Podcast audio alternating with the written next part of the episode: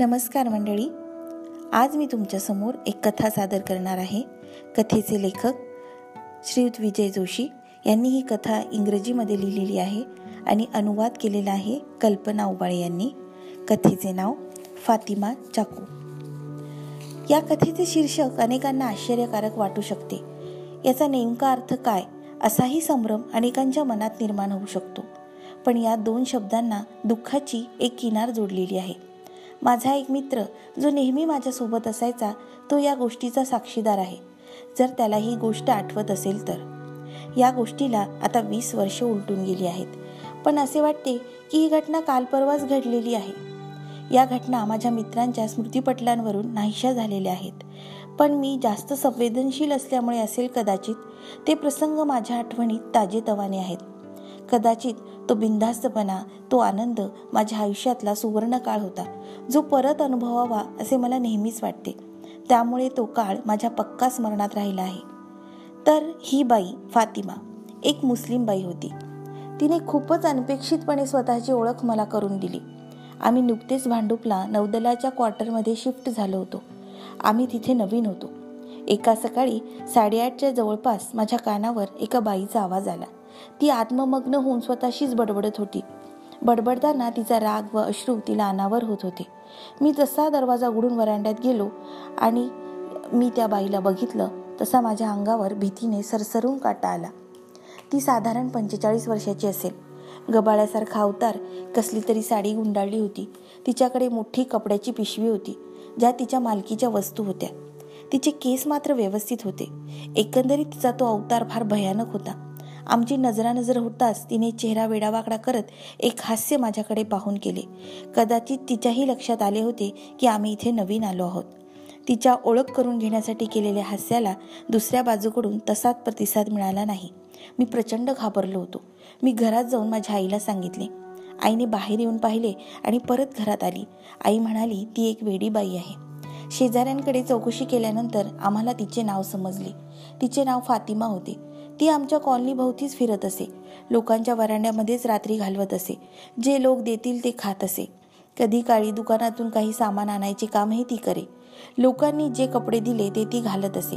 ती एक प्रकारे आमच्या कॉलनीचाच एक हिस्साच बनली होती. ती आमच्या कॉलनीची अशी एक अनाहूत सदस्य होती. जिच्याकडे सर्वचजण दुर्लक्ष करत असत. जेव्हा लोकांकडे जास्तीचे शिल्लक अन्न असेल तेव्हा त्यांना फातिमाची आठवण येत असे. ते तिला शोधून ते अन्न देत असत. पण कोणीच तिला बोलावून ताजे अन्न देण्याची तसदी घेत नसे. ती भुकेलेली असेल आजारी असेल किंवा धोधो पडणाऱ्या पावसात ती कुठे असेल याच्याशी कोणाला काही देणे घेणे नव्हते. आम्हा मुलांना तिची खूप भीती वाटत असे पण आम्ही तिच्या खुड्याही खूप काढत असू. त्यामुळे ती आणखीनच गोंधळून जात असे. आम्ही झाडामागे लपून तिच्यावर दगड फेकत असू. त्यामुळे त्रासून ती आमच्या मागे पकडण्यासाठी धावत असे.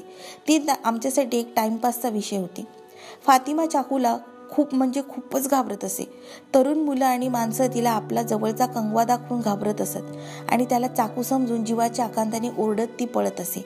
ते आपल्याला मारून टाकतील असे फातिमाला वाटत असे. या गोष्टीमागे एक खूप दुःखद भूतकाळ जोडलेला होता. पण याच्याशी कोणाला काही देणे घेणे नव्हते. केवळ क्षणिक आनंदासाठी लोक त्या गरीब बिचाऱ्या बाईला त्रास देत असत. वास्तविक पाहता फातिमा ही कॉलनीतल्या इतर बायकांप्रमाणेच एक गृहिणी होती. ती मुलाला जन्म देण्यास असमर्थ आहे या कारणामुळे तिच्या सासरच्या लोकांनी तिला घरातून बाहेर हाकलून दिले. बेघर झालेली फातिमा त्यामुळे वेडी झाली. कदाचित तिच्या नवऱ्याने तिच्या सासरच्या लोकांनी तिला चाकूचा धाक दाखवला असेल. त्यामुळेच ती चाकूला अतिशय घाबरत असेल. आमच्या कॉलनीतल्या वास्तव्यात जेवढे आम्ही फातिमाला पाहिले त्यावरून ही ती शिवीगाळ जरी करत असली तरी तिने कुणालाही कधीही नुकसान पोहोचवले नाही. कधी कधी तर ती कॉलनीतल्या बायकांसोबत एखाद्या शहाण्या बाईसारखी गप्पा मारत असे. ती रत्नागिरी कोकणमधील एक मुस्लिम बाई होती जी लोकांच्या दयेवर त्या कॉलनीत राहत होती. तिला आमची नावे माहीत नव्हती पण आम्ही नेमके कॉलनीत कुठे आहोत हे तिला ठाऊक असे. आम्ही कुठे खेळत आहोत हे शोधण्यासाठी ती आमच्या आयांना मदत करत असे. माझ्या वडिलांच्या निवृत्तीनंतर आम्ही ती कॉलनी सोडली. माझ्या वडिलांना जेव्हा ही फातिमा कॉलनीत भेटली तेव्हा ती त्यांच्याजवळ माझी माझ्या आईची माझ्या बहिणीची चौकशी करायची. माझ्या वडिलांना त्या गोष्टीचे अतिशय आश्चर्य वाटायचे की तिला आमच्या कुटुंबाबद्दल सर्व माहिती आहे.